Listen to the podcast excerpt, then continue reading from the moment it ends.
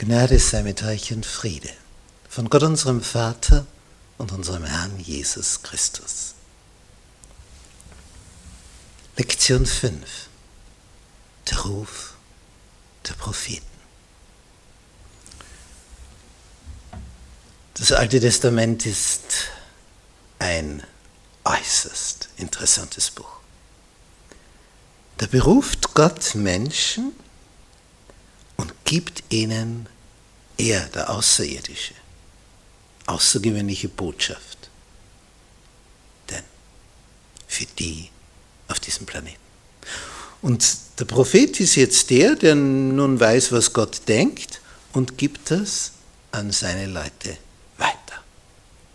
Propheten sind also die mit Abstand interessantesten Gestalten in der Bibel, außer Jesus natürlich, der Prophet der Sohn Gottes.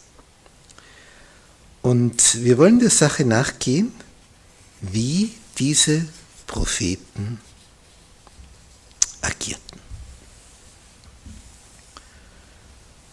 Einer, der zum Segen für das ganze Land enorm beigetragen hat, war der Prophet Samuel, der schon von Kindesbeinen an im Heiligtum gedient hat, der Sohn von Hannah Sie hat ihr versprochen, wenn ich einen Sohn bekomme, dann weihe ich ihn dem Herrn.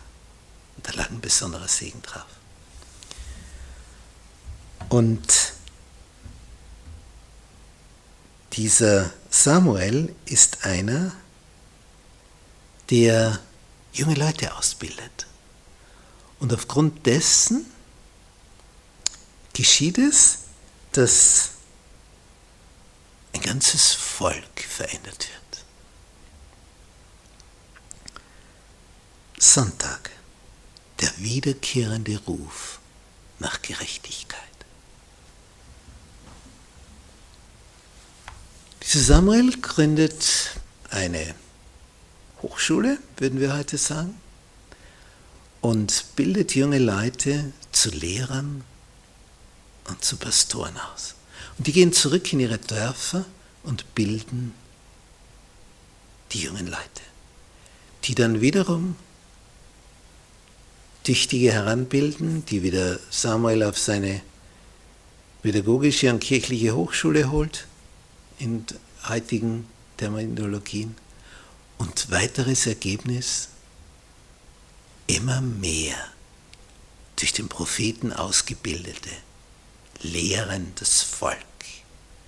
Das führt zu einem enormen Wachstum in geistlicher Hinsicht in wirtschaftlicher, in politischer des Staates Israel unter der Regentschaft von König David. Dieser Samuel muss aber etwas erleben, dass eines Tages die Ältesten zu ihm kommen.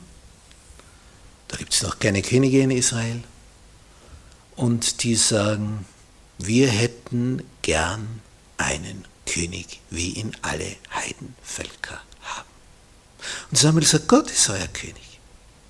Ah, das, das, das, sie wollen einen sichtbaren König.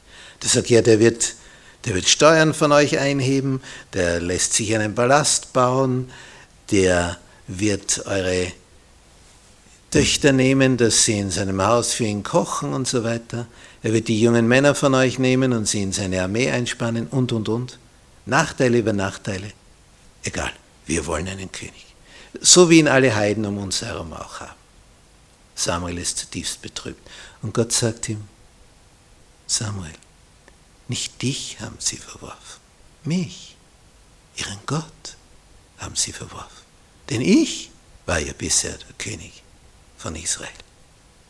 Und jetzt wollen sie einen anderen König, einen Menschen stattdessen, mit all seinen Schwächen und Fehlern. Und so wird dann Saul der erste König von Israel. Und solange er auf Samuel gehört hat, lief das prima. Solange er auf den Propheten gehört hat.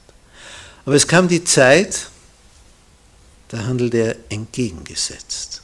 Und dann ging es steil bergab. Mit Saul. Dieser Samuel musste also erleben, wie etwas wunderbar funktionierte, bis sein Volk nicht mehr auf das hören wollte, wie Gott es will. Und von da an ging es bergab, steil bergab, bis dann David König wurde.